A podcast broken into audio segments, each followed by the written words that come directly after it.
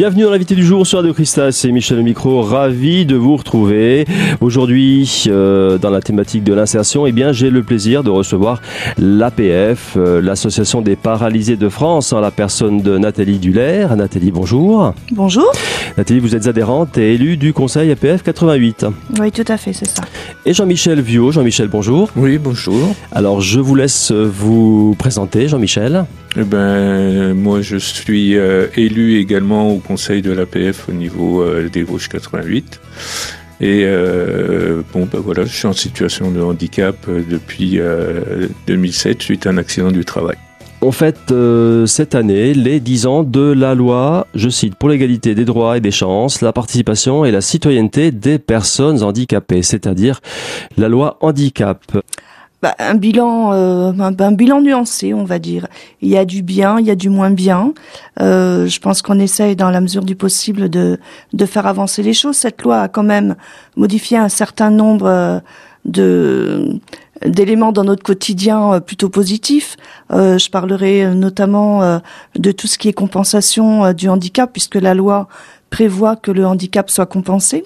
Ah, donc ça veut dire qu'une personne en situation de handicap euh, euh, doit pouvoir avoir un, un, objectif de vie et pouvoir le vivre. Euh, ça veut dire donner euh, de l'argent pour notamment payer des auxiliaires de vie. Ça veut dire essayer de euh, faciliter au maximum les déplacements. Enfin, voilà, il y a quand même beaucoup de choses qui ont été faites. Et je vous parle même pas de la scolarisation des enfants, puisque jusqu'à présent, euh, il n'y avait rien qui euh, prévoyait que l'enfant devait absolument être scolarisé à proximité de chez lui. jusqu'à présent, c'était vraiment pas automatique. Aujourd'hui, on voit quand même que beaucoup, beaucoup d'écoles ont été adaptées pour pouvoir accueillir les enfants éventuellement en situation de handicap euh, qui sont euh, qui habitent à proximité de ces établissements. Nathalie, euh, sur le plan professionnel, cette loi édictait également des obligations pour tout employeur. C'est un autre aspect de, de la loi. Est-ce qu'on peut en dire deux mots?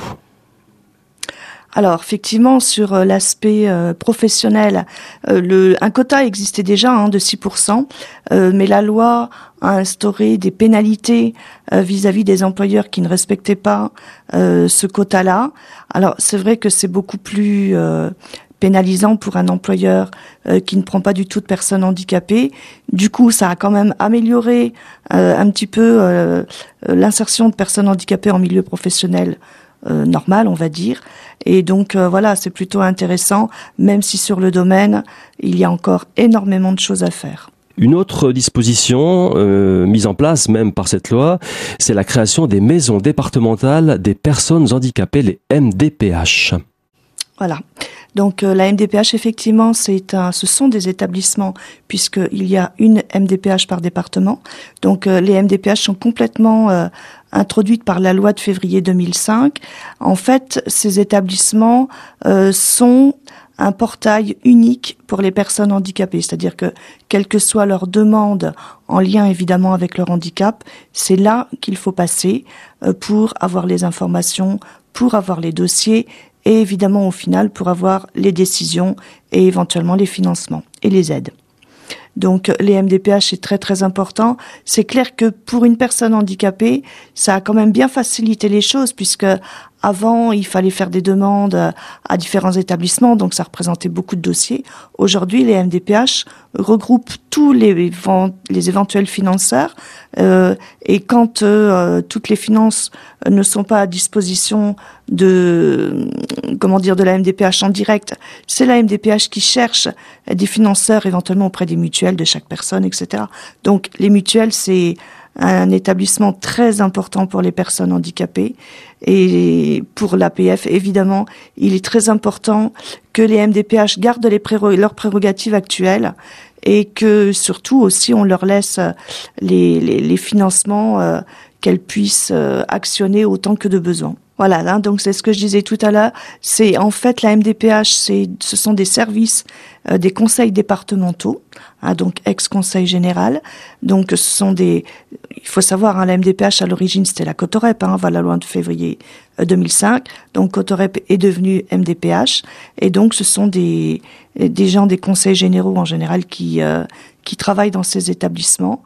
Et donc effectivement pour les personnes handicapées c'est incontournables et, euh, et je pense qu'ils sont une source d'information euh, et d'aide pour les personnes handicapées euh, très très très importante. Justement, alors au sein de chaque MNDPH euh, se trouve une commission des droits et de l'autonomie des personnes handicapées. C'est cette euh, commission qui, comment dire, qui régit un peu, qui prend toutes les décisions importantes. En fait, euh, lorsqu'une personne en situation de handicap fait une demande, donc les demandes sont vastes, hein, euh, ça peut aller d'une demande de financement euh d'appareils euh, spécifiques, ça peut être un fauteuil, ça peut être du matériel pour l'adaptation du logement, enfin c'est très très vaste, ça peut être une demande d'allocation adulte handicapé, une demande de carte de stationnement. Enfin bref, dans, dans tous les cas, Nathalie, c'est le contact incontournable pour une personne en situation de handicap de contacter, il faut contacter la maison départementale. C'est incontournable. Et là où je voulais continuer, c'est que euh, quand la personne euh, remplit un dossier, euh, il y a une instruction du dossier qui est faite euh, en back-office, je dirais, par les salariés des MDPH. Et ensuite, c'est la CDAPH, donc euh, la Commission des droits et de l'autonomie des personnes handicapées, qui statue en présence de tous les financeurs, de tous les décideurs, et éventuellement aussi, et ça c'est très important, en présence de la personne qui est concernée. Il faut savoir qu'une personne qui dépose un dossier a le droit de demander à participer à cette CDAPH et pour pouvoir euh, éventuellement argumenter ses demandes.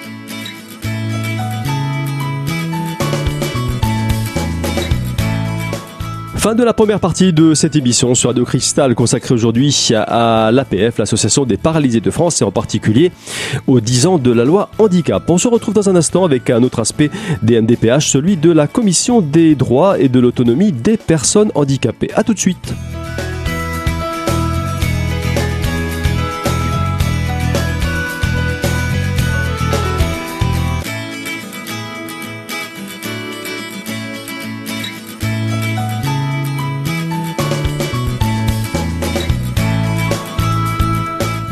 Deuxième partie de notre émission, l'invité du jour sur Radio Cristal consacré aujourd'hui aux 10 ans de la loi handicap. Je suis toujours en compagnie de Nathalie Duller qui est adhérente à l'APF 88.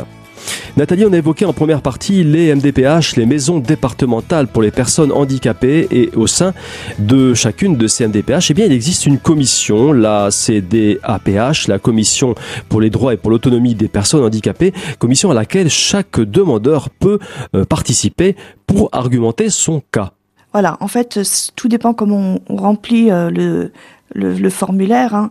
mais effectivement, une personne handicapée a le droit euh, de, je l'ai moi-même fait, hein, c'est-à-dire que euh, lorsque j'ai demandé euh, la compensation de handicap par l'attribution d'une allocation pour payer mes aides à domicile, j'ai demandé à être présente au moment de l'étude de mon dossier et donc, ça permet d'argumenter pourquoi on fait telle demande et qu'est-ce qu'on met derrière euh, aide à domicile, quels sont les besoins qu'on a au quotidien. Alors, la loi sur le handicap date de février 2005. Nous sommes en 2015, dix ans après. Jean-Michel, euh, où en est-on de cette loi, en particulier au niveau accessibilité? Alors il faut savoir qu'entre 2005 et 2015, on a pris euh, énormément de retard par rapport à ce qui était euh, ce qui était prévu au départ, euh, puisque la loi disait vous avez à dire aux, aux, personnes ayant un ERP, donc un établissement recevant du public, qu'ils avaient 10 ans pour se mettre en conformité avec la loi et donc rendre leurs ERP accessibles à toute personne en situation de handicap. Alors ERP, on a des exemples?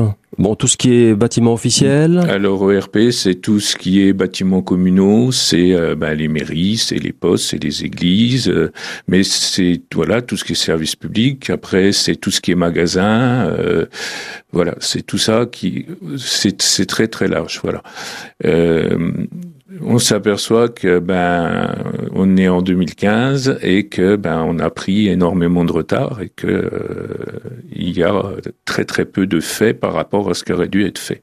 Alors ce que prévoyait la loi donc c'est c'est ça hein, c'est euh, en disant la mise en conformité, la réalité différente. Est-ce que vous avez des chiffres euh, Jean-Michel? Alors non, on n'a pas de chiffres euh, qui qui séparent les services publics des particuliers tout ça bah, disons, on le sait nous par département, puisque nous, au niveau des au niveau des associations, on est on, on est quatre associations à aller euh, en commission d'accessibilité, donc euh, au niveau de la DT et de la préfecture, où sont étudiés les dossiers euh, présentés. Donc on sait à peu près par, par rapport à ça ce qui reste, euh, qui n'est pas accessible, et ce qui l'est, puisque ce qui l'est, on l'a vu on l'a débattu et on a pu donner une décision avec euh, Monsieur le préfet. Alors quand vous parlez de dossier, c'est quel genre de dossier? D'accessibilité justement? Voilà, c'est-à-dire que chaque ERP doit déposer un, un, dossier au niveau de, de sa commune. C'est obligatoire. C'est obligatoire euh, depuis cette loi de 2005. Et euh, à partir de là, ce dossier étudié euh, en commission d'accessibilité au niveau de la de la DDT, donc avec euh, la DDT et euh, des membres d'associations. C'est des membres d'associations de personnes en situation de handicap. À partir de là, on, on détermine si euh, l'ERP est, est, conforme ou si ce qu'il nous propose n'est pas conforme. Après, ils peuvent nous demander aussi des dérogations par rapport à leur entrée, par rapport euh, au fait qu'ils aient beaucoup d'escaliers qu'ils ne peuvent pas le rendre accessible par rapport à un type de handicap. Mais euh, de toute façon, ils ne peuvent pas dire qu'ils ne peuvent pas le rendre inaccessible à tout type de handicap. Au, jour d'aujourd'hui, on est à peu près entre 24 et 25% d'accessibilité dans le département. Alors justement, à partir de là, ce qui s'est passé, c'est que le gouvernement, voyant que de toute façon euh, la loi de 2015 euh, ne serait pas atteint, les, objectifs ne seraient pas atteints, au mois de septembre 2014, euh, ils ont mis, euh, ils ont commencé à pencher sur un nouveau décret pour permettre aux communes et, euh, et, aux services publics et aux, aux, privés de pouvoir se mettre en accessibilité de façon euh, plus simple en allégeant les démarches et en leur permettant de créer ce qu'on appelle un agenda d'accessibilité, un ADAPT. Donc ils avaient du mois de septembre euh, donc 2014 au mois de septembre 2015 pour déposer leur dossier. Donc on leur redonnait un an et sur ces dossiers-là, euh, un, ERP simple, donc c'est-à-dire un, commerce, lui pouvait faire une demande pour adapter son, son magasin sur trois ans. Il y a un truc que je comprends pas, Jean-Michel. Euh, L'État, euh, les services publics, c'est quand même l'État. L'État n'a pas les moyens de contraindre les services publics à déposer ce fameux dossier? Euh, non, parce que le problème, c'est qu'ils ont euh, certains bâtiments euh, de, des services publics qui appartiennent à, à des privés. Ils sont pas. Euh, c'est là où, où c'est très compliqué parce qu'en fait, euh, suivant le bail, c'est soit le propriétaire qui doit faire l'accessibilité jusqu'à l'entrée de l'ERP. Après, euh, c'est l'intérieur de l'ERP est à charge de, du résident de l'ERP.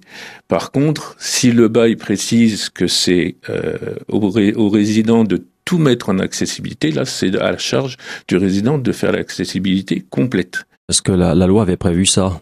Non. Non. Non, c'est une partie de la loi qui avait été un petit peu oubliée et c'est vrai que c'est quelque chose qui nous a un petit peu euh, euh, mis en défaut oui, c'est quelque chose qui nous a un petit peu mis en défaut parce que justement, euh, bon, euh, c'est un petit peu la bagarre qu'on a au jour d'aujourd'hui de d'obliger les, les, propriétaires à faire, euh, à mettre en accessibilité jusqu'à l'entrée de des magasins ou, ou des établissements, enfin pour tout établissement recevant du public. Alors la loi a été allégée. Alors euh, donc il y a eu un décret qui est sorti le 8 décembre 2014, donc qui a bien allégé au niveau euh, donc de la mise en accessibilité et euh, qui permet d'avoir beaucoup plus de dérogations qu'avant. Donc c'est pas quelque chose qui nous favorise nous personnes en situation de handicap, puisque on ce que nous, on s'est battu, les choses pour lesquelles on s'est battu, on nous les a enlevées. Et c'est ce, ce, même décret qui a mis en place les adaptes. Tout à fait. Pour aménager la loi, finalement. Pour aménager la nouvelle loi. Mais euh, en même temps, d'un autre côté, ben, elle nous a aussi, malheureusement, euh, supprimé des avantages, enfin des avantages, non, ce qui était prévu pour nous, pour nous permettre d'avoir accès à tout. C'est un peu un aveu d'échec quand même, euh, parce que euh, non seulement on se rend compte au bout de dix ans qu'elle n'est pas applicable, mais on, on, la réaménage à, comment dire, à minima. Voilà, tout à fait. Donc l'accessibilité universelle, oui, mais pas dans les conditions actuelles. Parce que c'est vrai que euh, quand vous voyez, par exemple, euh, je vais prendre un exemple tout simple, vous prenez un médecin qui habite, euh, qui exerce dans un, dans un appartement, la loi de 2005 l'obligeait à se mettre en accessibilité. Le, les adaptes lui disent que si la copropriété refuse la mise en accessibilité des, des, des parties communes, eh ben c'est fini, il a plus besoin de se mettre en accessibilité. Lui, son cabinet peut être mis en accessibilité, mais les communs ne le seront pas. Donc à partir de là, on se retrouve devant la porte. Donc en fait, euh, on revient en arrière dans le sens où, euh, ben, petit à petit, on va de nouveau plus avoir le choix de choisir son médecin. On va quasiment nous le réimposer. Donc on, on refait une discrimination en fait. On nous recrée une discrimination que la loi de 2005 euh, était censée euh, nous éviter justement.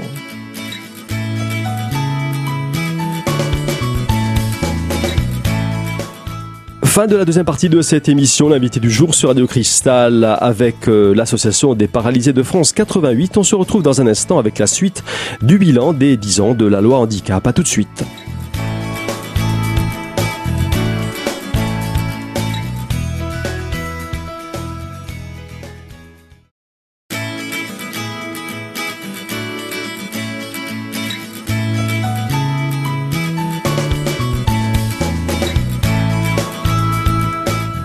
Troisième et dernière partie de notre émission L'invité du jour sur Radio Cristal consacrée aujourd'hui à l'association des paralysés de France. Je suis toujours en compagnie de euh, Nathalie Duller, adhérente à l'EPF 88 et Jean-Michel Viau.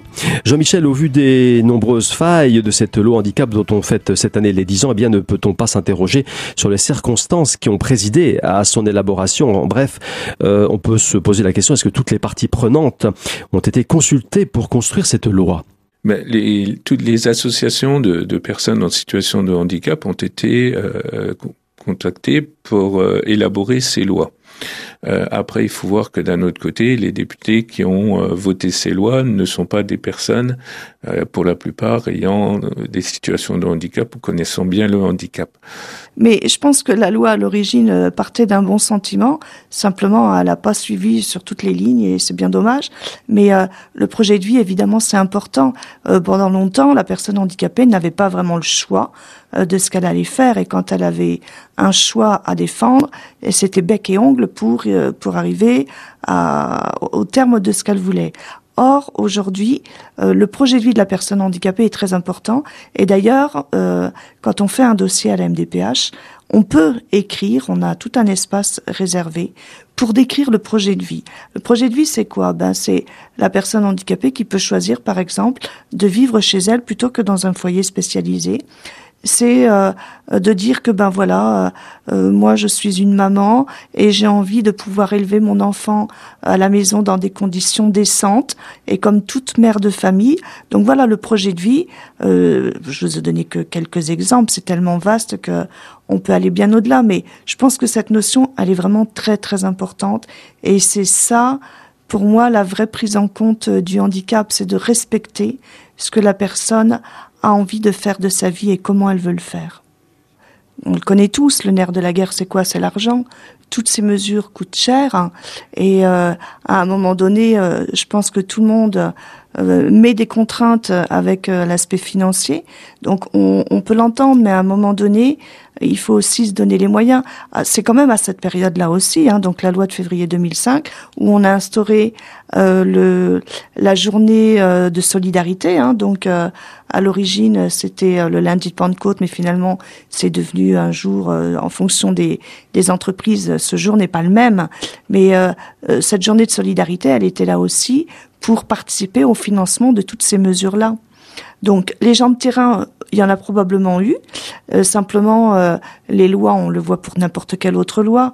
Euh, c'est pas parce que euh, les associations, les bénéficiaires, les utilisateurs font des demandes qu'ils sont forcément écoutés. Mais on peut quand même s'interroger, comme disait tout à l'heure Jean-Michel, une loi est censée être quand même assez, complète. Et quand on voit le cas de figure typique d'un praticien qui veut bien se mettre en conformité, mais que les communs ne lui appartiennent pas et que la copropriété n'est pas d'accord, c'est un cas de figure que la loi aurait peut-être euh, pu envisager, non? Bah Après, ce qui se passe, c'est que ce qui se passe de plus en plus, c'est que ces médecins-là euh, se regroupent entre eux et créent des maisons euh, médicales pour pouvoir justement donner accès aux personnes en situation de handicap, c'est-à-dire que c'est un bâtiment qui est tout de plein pied, où il y a tout, tout ce qu'il faut totalement adapté. Après, le, le problème aussi, c'est qu'on ne peut pas non plus euh, c'est à double tranchant. Si tous les médecins, si tous les,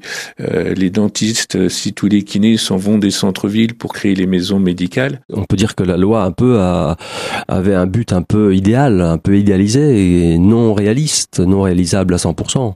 Oui, de toute façon, oui. Euh, sur des sur des vieux bâtiments, euh, euh, la loi ne pouvait de toute façon pas s'appliquer. C'était pas possible.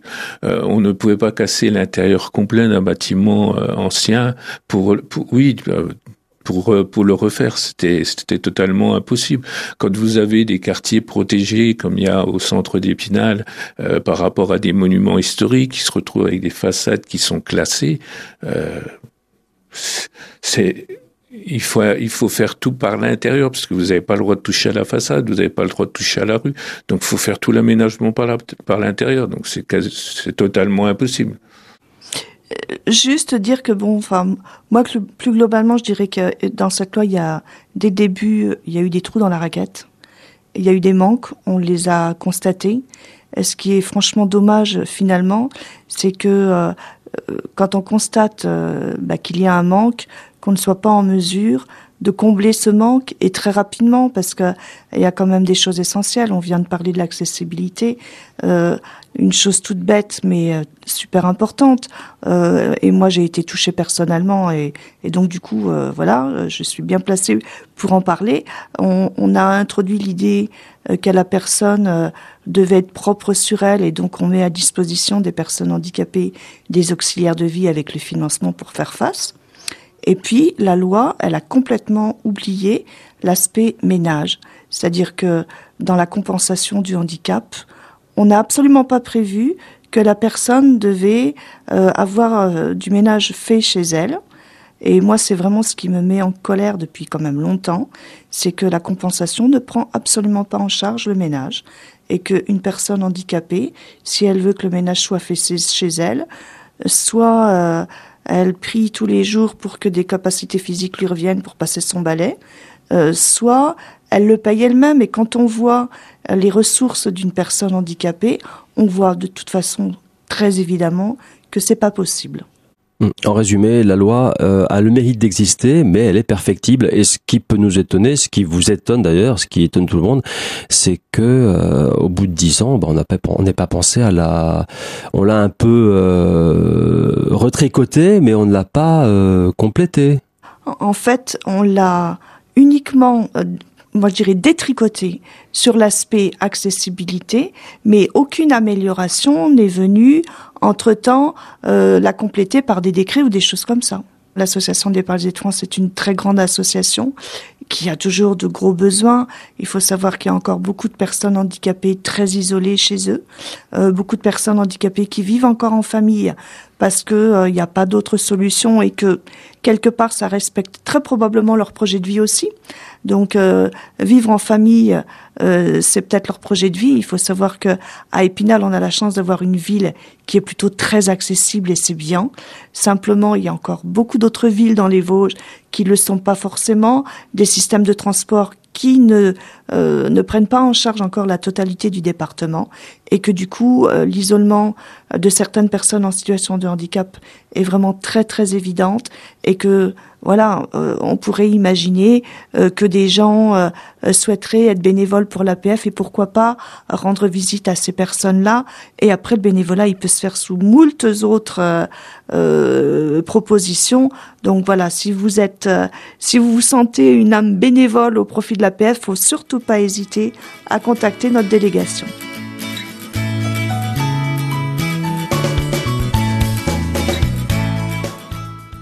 Fin de l'invité du jour sur Radio Cristal consacré aujourd'hui à l'Association des paralysés de France et en particulier aux 10 ans de la loi handicap. Je vous donne rendez-vous très très prochainement pour une nouvelle thématique de l'invité du jour sur Radio Cristal.